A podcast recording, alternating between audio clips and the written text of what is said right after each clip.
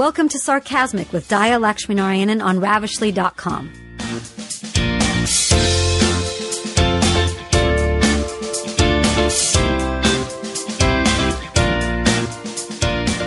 This month's episode deals with speaking up and speaking out.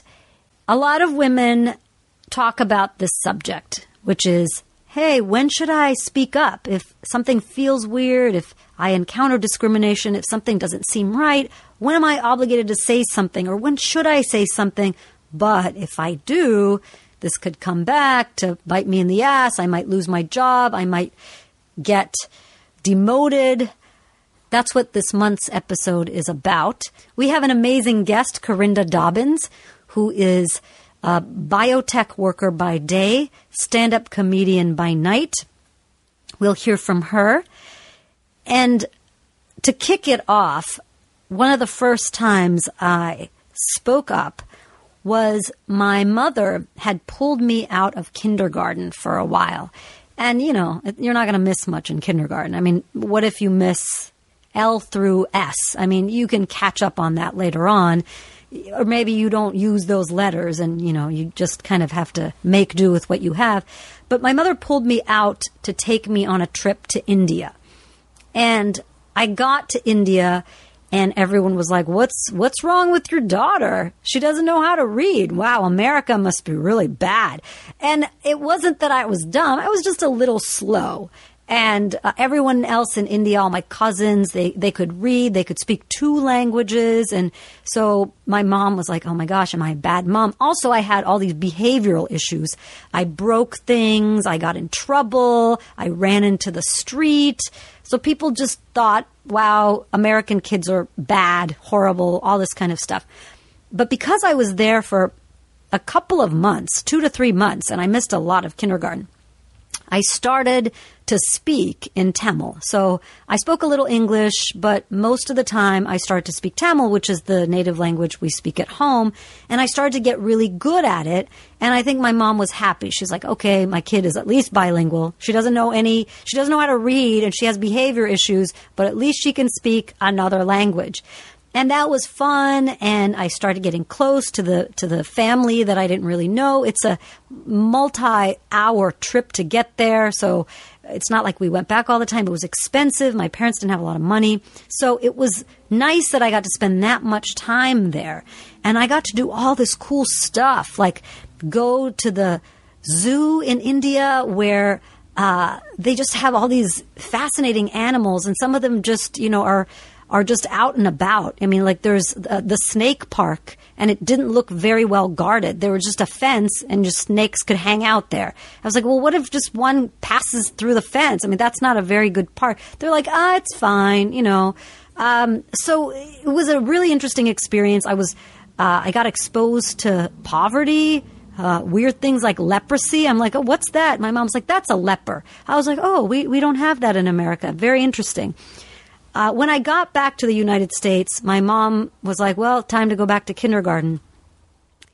And my teacher, Mrs. Baird, said, What did you do when you were in India? So I had to explain all of the stuff that had happened meeting new cousins, speaking a second language, Cobra Park, all of this stuff. I didn't know how to begin. It was so overwhelming. And I had only been speaking in a second language. And the only thing I could remember to say was, uh, this elephant ride that I took. So I said in broken English, I said, I rode on an elephant. And then the entire class started laughing at me because they thought I made this up. Because, you know, back then, this was Cleveland, Ohio. Uh, you don't ride on an elephant in the suburb of Cleveland, Ohio. South Euclid is where we lived. You don't just like go, hey, time to ride an elephant. I mean, that's not really what you do. I mean, the ice cream man is the most excitement that you get in that neighborhood. So riding on an elephant is not, uh, you might have had to prep people before you told them that. And besides, the only experience my classmates had with elephants was Babar, and he wore a suit. So I don't think he would let any children really ride on him. He had dignity. He he was a king. He had a crown. Uh, so this was very foreign to them. And as soon as it came out of my mouth and the entire class laughed, Mrs. Baird asked a follow up question. She's like, An elephant? How did you get on top of an elephant? And what happened in India is people ride elephants so frequently, there's a staircase. And so you wait in line and you just kind of walk up the staircase and you wait, and then an elephant kind of comes by, and then it's, it's kind of like, you know, like a like one of those uh, water slide parks. You walk to the top, and then when it's ready, you go woo, you know, down. But there's no water. You're not sliding. You just get on the elephant when the elephant comes by, and you're at the top of the staircase. They build these structures specifically for elephant rides. So when I said I just went upstairs.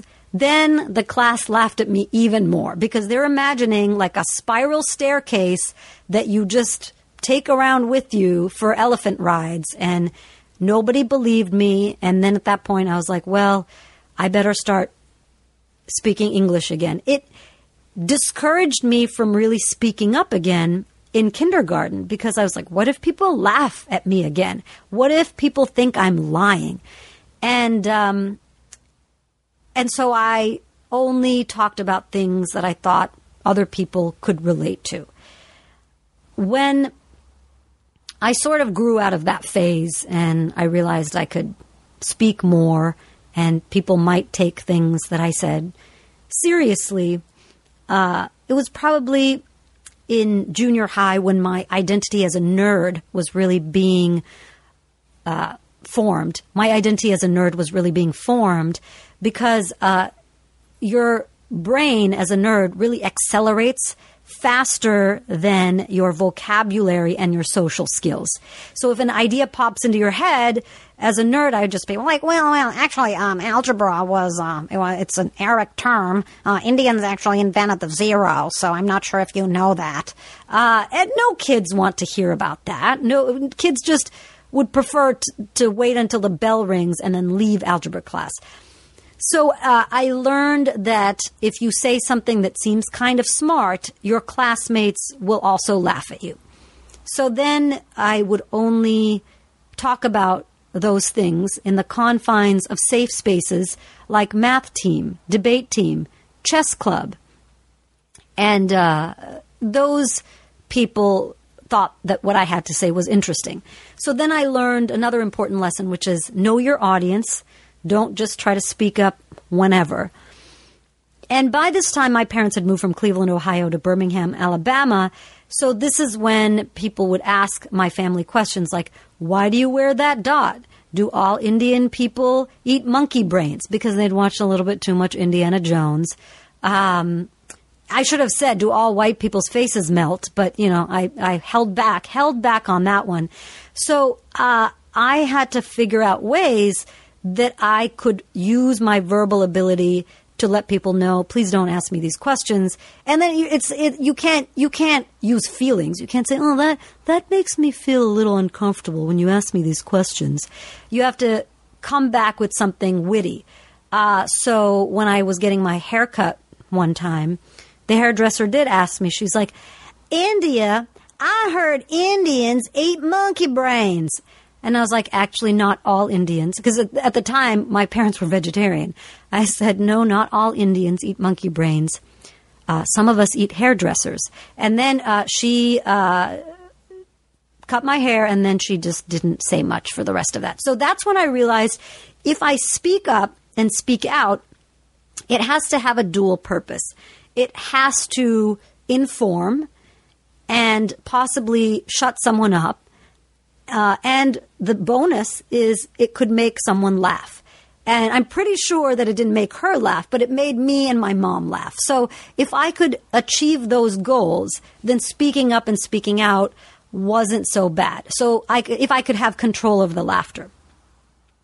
When I went off to college at MIT, which is a great place for nerds that have uh, not many friends, but uh, like to start sentences with actually. Uh, I uh, was a woman in an environment that there weren't a lot of guys.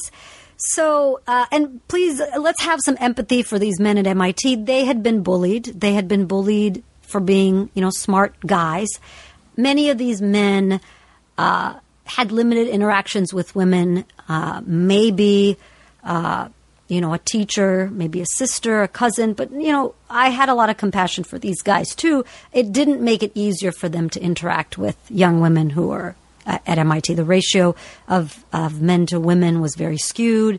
And so uh, one time, the sexism went from being subtle to overt when my uh, date to an MIT formal, um, very handsome dude. Uh, we were all dressed up and nice, and he he actually'd me, and he uh, said, um, "Actually, I heard that uh, MIT is becoming less competitive because they're, uh, you know, they're accepting more women into MIT." And this made me furious. Here I am, like asking this guy to come to this event with me, and he is saying these things that he has no idea about. So, what does a good nerd do? I, you know, came back at him with statistics, and I was like, actually, Mr. Actually, uh, women have higher cumulative GPAs at MIT than men do. Women, on average, have higher graduation rates that men do at MIT, and women also have higher placement, job placement, or graduate school placement if they choose to do so, because we have to work twice as hard. So we have to be better. And then he goes, hmm, wow, you have strong opinions. And I was like, well, these aren't opinions, Phil. These are facts.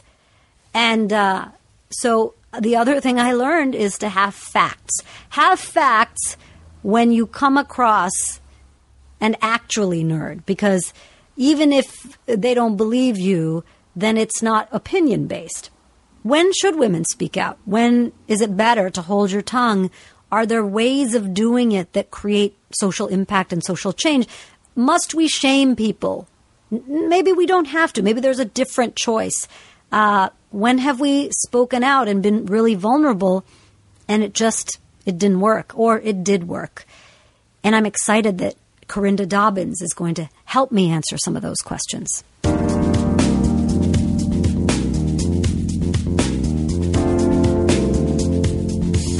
I'm here with my friend, often co producer, and fellow comedian Corinda Dobbins. She is a biotech superstar by day and comedian extraordinaire by night. I want that on my business card. I think it's- biotech superstar. I think it's kind of long. Awesome. I need that. Okay, cool. You can have it. Don't try to ask for credit later. No, I won't. I won't. That's that's yours. It's, it's not orig- original enough to ask. We're talking about speaking up and speaking out, or speaking out and speaking up.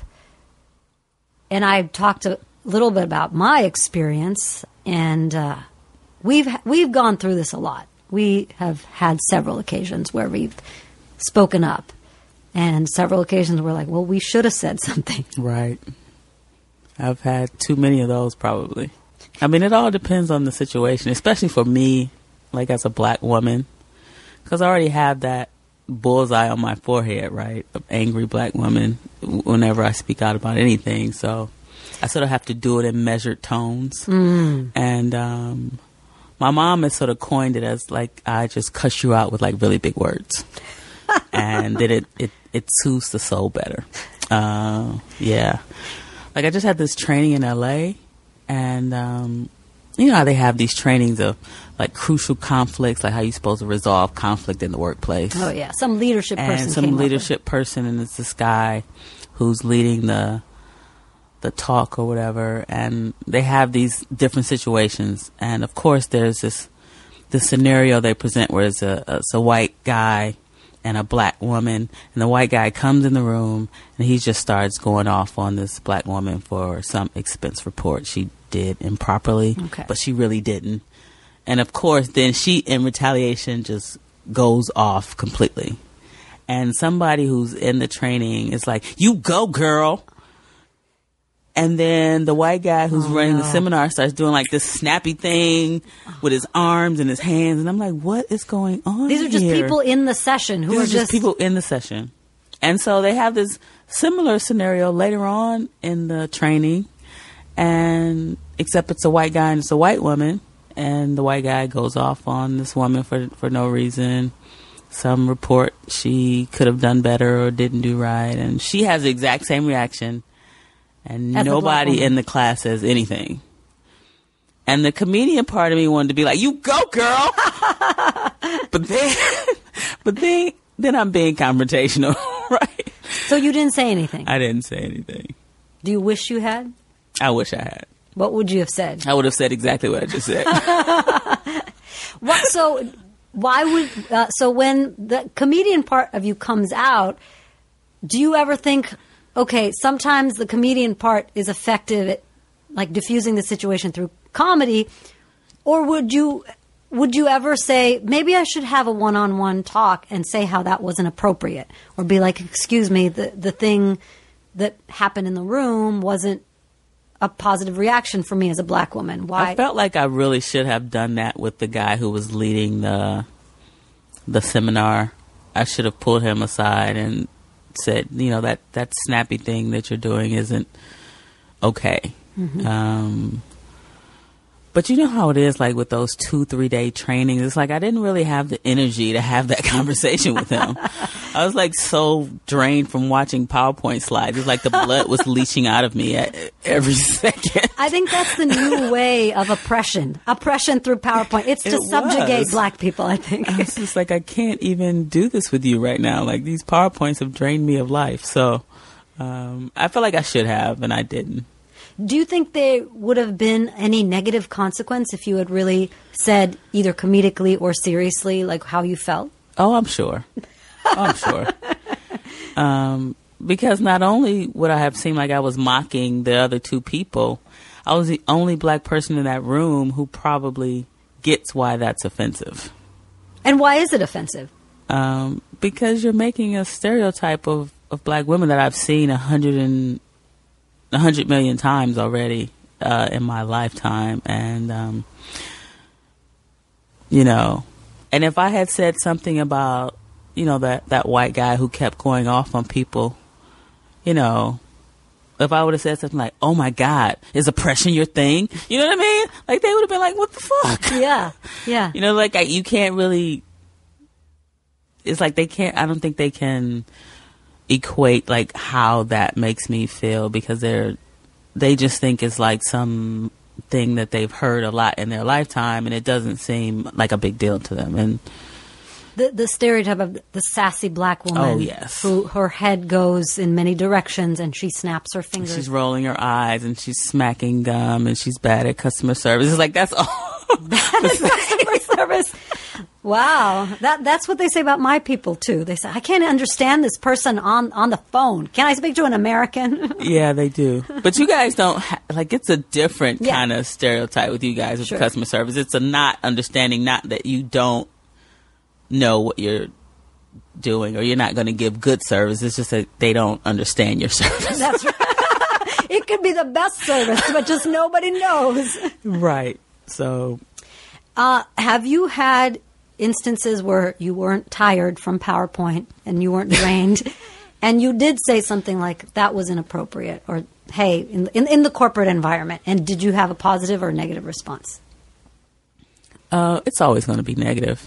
it's always going to be negative.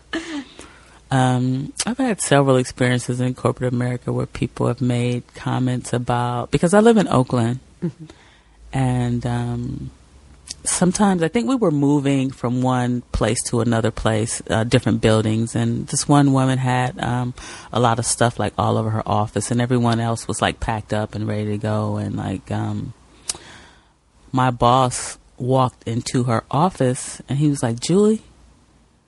This office looks so ghetto. now we're talking about a middle-aged white guy, and I was like, "Steve, don't you live in Pleasant Hill? How do you know what a ghetto looks like?" Right. you know? And i did it kind of lightheartedly so it probably wasn't offensive as it should have been. Um, but you know i just sometimes i just check people with my tone you know so that they know.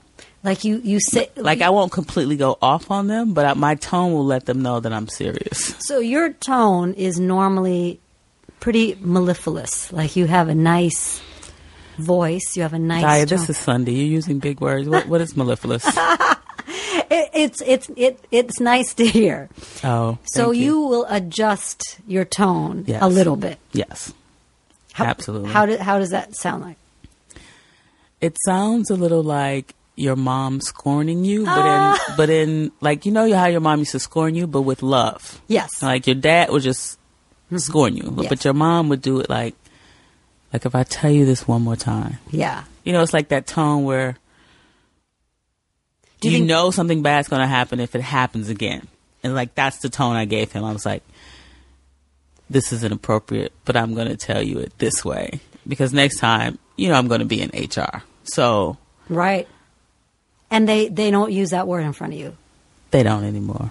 They use a lot of other words, but oh. You know, we just have to go down the list, and like ghetto's been stricken from the Right. from the tombstone. So it's just like, So you have to. It's like one word, one phrase at a time. Like Yes. you, they, it, it's it's and so it, it's a combination of speaking up but not being too strident, and then because really, yeah, because ghetto, really, what they're saying is that um, this is this is black. You know, this is urban. This is poor. Mm-hmm. It's just sort of a code word for that. Mm-hmm. You know, nobody uses the term ghetto and means a place where white people live and are poor. Uh, You know what I mean? So it's it's really a coding of several different layers of things. You know, it's not just saying her office is messy. Mm-hmm. You know, it's saying really almost like this is beneath you. yes, because it's black. Yeah, because it, it looks. Right. I've heard people say shower curtains are ghetto, and I'm just like, what? Like, I don't even know what that means. I don't either. That's that. That is a unique one. I don't even know what where that analogy goes. It would be It's like it's if- raggedy. Oh, right. has holes in. You know, I, I know what it means, but I'm I just saying I don't know how you can equate shower curtains with being ghetto. I was like, did it have a hard upbringing? Like, what?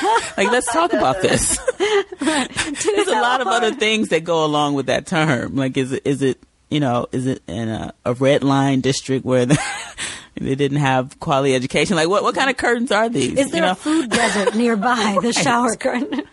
it's It'd be like if someone was like, "Wow, it's an analogy that doesn't make sense. You know. or Julie, wow, your office is so slumdog." You know? Nobody says, you know, this office is really trailer park, Julie. Right, right. You know, nobody ever ever says that. So I mean, it's it's sort of disturbing on a lot of levels for me.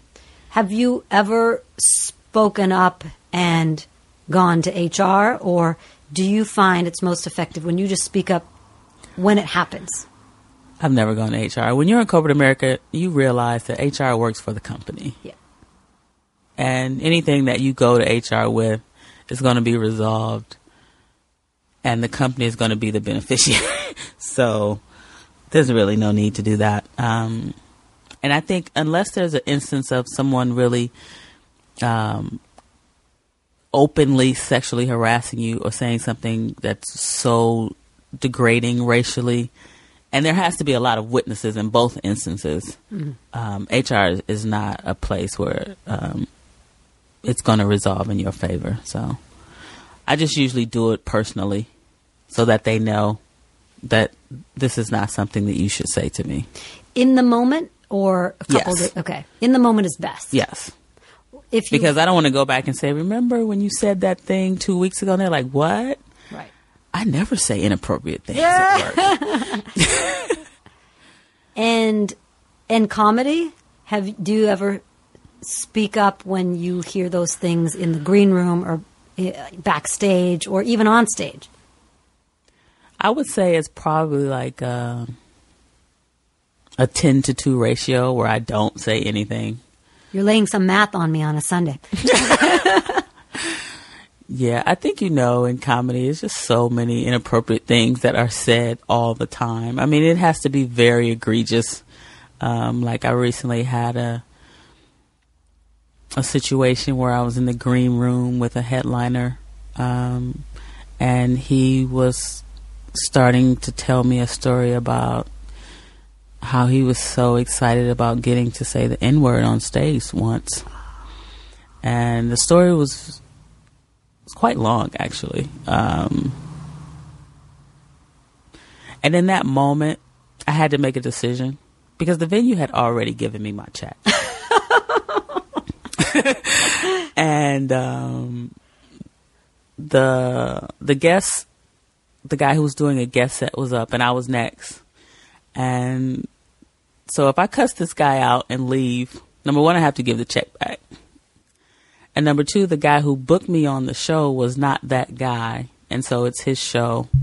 And I really didn't want to leave him in a position of not having a feature. And I really like him. So in that instance, I made a decision to just um, have a conversation with the guy who booked me to do the show and then to resolve it that way. Even though it would have felt much better just to like ream that guy like from east to west, north to south. You know what I mean? Yeah. As a black person, actually, I had to talk to a few people after that because I almost felt like I didn't have any integrity. Hmm. You know, because I'm like, as a black person, if I had any integrity, I would just left that check. I would have told that guy off, hmm. and I would just been on my way. Hmm. You know. Mm-hmm, mm-hmm. And you know, just in comedy, you just have to make decisions like that all the time, and that was the one I made, and I'm kind of okay with it. Right. Because you made the decision that other people were in, like you were part of the team. You were a team player. Right. I was the guy who booked me was going to be impacted the most. But if the guy who but if the guy who headlined who I was headlining with had booked me and who had, had told me that story, I definitely would have just cursed him out and left. The headliner is at the end, and the most important comic. The feature, who, which you were, you were in the middle, Right. And the booker is the person who gets everyone runs together, the show runs the and show. Who, who has all the he has to deal with the venue if something goes wrong. So And I didn't want to leave him in a position of this show going awry because of me. and that booker was not there, so you couldn't. He was there. Oh, really? Okay. Hmm. So you could, you, yeah, and so you ended up talking to that person afterwards. Yeah. I made it very clear never to book me with that With that person, person again. does it bother you that that person didn't learn their lesson or didn't learn? Like, what if that person does it to another black person? I know that that's the part where it it's kind of troubling because for him to feel like it was okay to tell me that and seem kind of giddy about it, like oh my god, Like let me tell you this story about getting to say the n word on stage, and I've only gotten to do it once. I mean, he was like really, you know, it was a story of like pleasure for him. Like he really enjoyed it. So I, I thought about that and and maybe he should say it to another black person who's going to knock his socks off. So, and I won't be responsible for that. I like I, I you know I gave you a pass and you didn't learn the lesson, and so that's that's what happened to you. It's been a great conversation. It's a conversation that I think we need to have as women, and particularly as women of color. Mm-hmm. You know, walking around in this world. And there will be a time that I may say something or think something and need to be checked. And I'm hoping that when that time comes, I will be receptive and I won't be defensive because it's growth. None of us are born as a perfect ally. None of us are born in a way that we are immune to the effects of racism or sexism. We Right. it's it's internal. Mm-hmm. And if I say or do something, I hope that I would learn from that and say, wow, I didn't even know. That's so deep. How would you do it if I said something that was anti black racism or I said something anti lesbian? What, how would you tell me that I had done something wrong? Um, first, I would judge whether or not it had malice, and then um, I would just have a conversation with you because so many times I think um, people are just afraid to have conversations.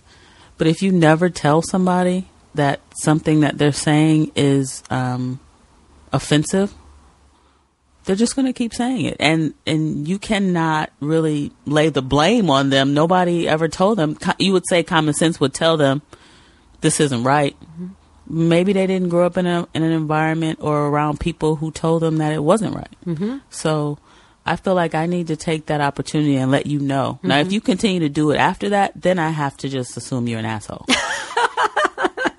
Once right. I've told you right. and you know, mm-hmm. and then you know we take it from there. That's right. Well, I wanted to. Uh, do you have anything else that you want to end with or talk about? Because I want to say one thing before. No, I just, you know, it's been a great conversation. It's a conversation that I think we need to have as women and particularly as women of color, mm-hmm. you know, walking around in this world. And there will be a time that I may say something or think something and need to be checked. And I'm hoping that when that time comes, I will be receptive and I won't be defensive because it's growth. None of us are born as a perfect ally. None of us are born in a way that we are immune to the effects of racism or sexism. We right. it's it's internal. Mm-hmm. And if I say or do something, I hope that I would learn from that and say, "Wow, I didn't even know. That's so deep." Uh, one time I visited you in Oakland, and we went to eat mac and cheese, and uh, they had all these. Top- I hate that term. What? It's macaroni and cheese. Macaroni and cheese. Already, this is a microaggression towards black people.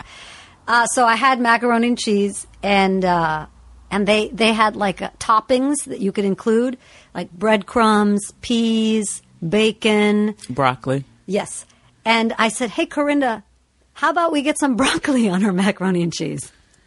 And then, and I said, "You're offending me as a black person right now." And then I said, why do, why, is it, do black people not put broccoli on their mac and cheese? And I said, absolutely not. And then I said, maybe if they wanted to impress white people, but I've never heard of it. But so, apparently it's a thing. So then we did not order the macaroni and cheese with broccoli. We ordered it plain, and it was, you said it was good for white person cooking it, right? You said it was medi- mediocre. I did. Yours is better. I've had yours. It's much better. I've had your mom's too. It's much better too. But the thing is that these places try to make macaroni and cheese fancy, and you know they're putting all these fancy cheeses like Gouda and um, I don't know stuff you can't pronounce. Mm-hmm. Like mellifluous cheese. so yeah, it's true. And you know they put in these little cast iron skillets and they bring it out to you and it's like sizzling and you're thinking, oh my God, this has eight different cheeses in it from Europe. It should be fantastic.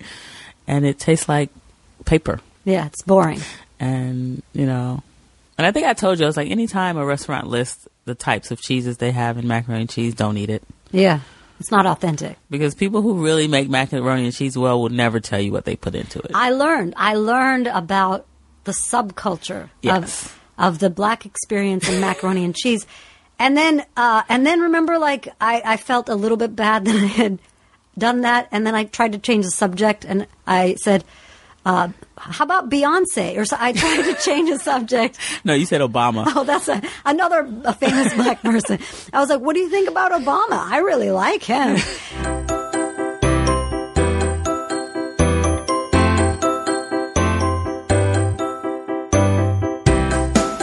Thank you for listening to Sarcasmic with Daya Lakshminarayanan on ravishly.com. Follow us on iTunes or SoundCloud.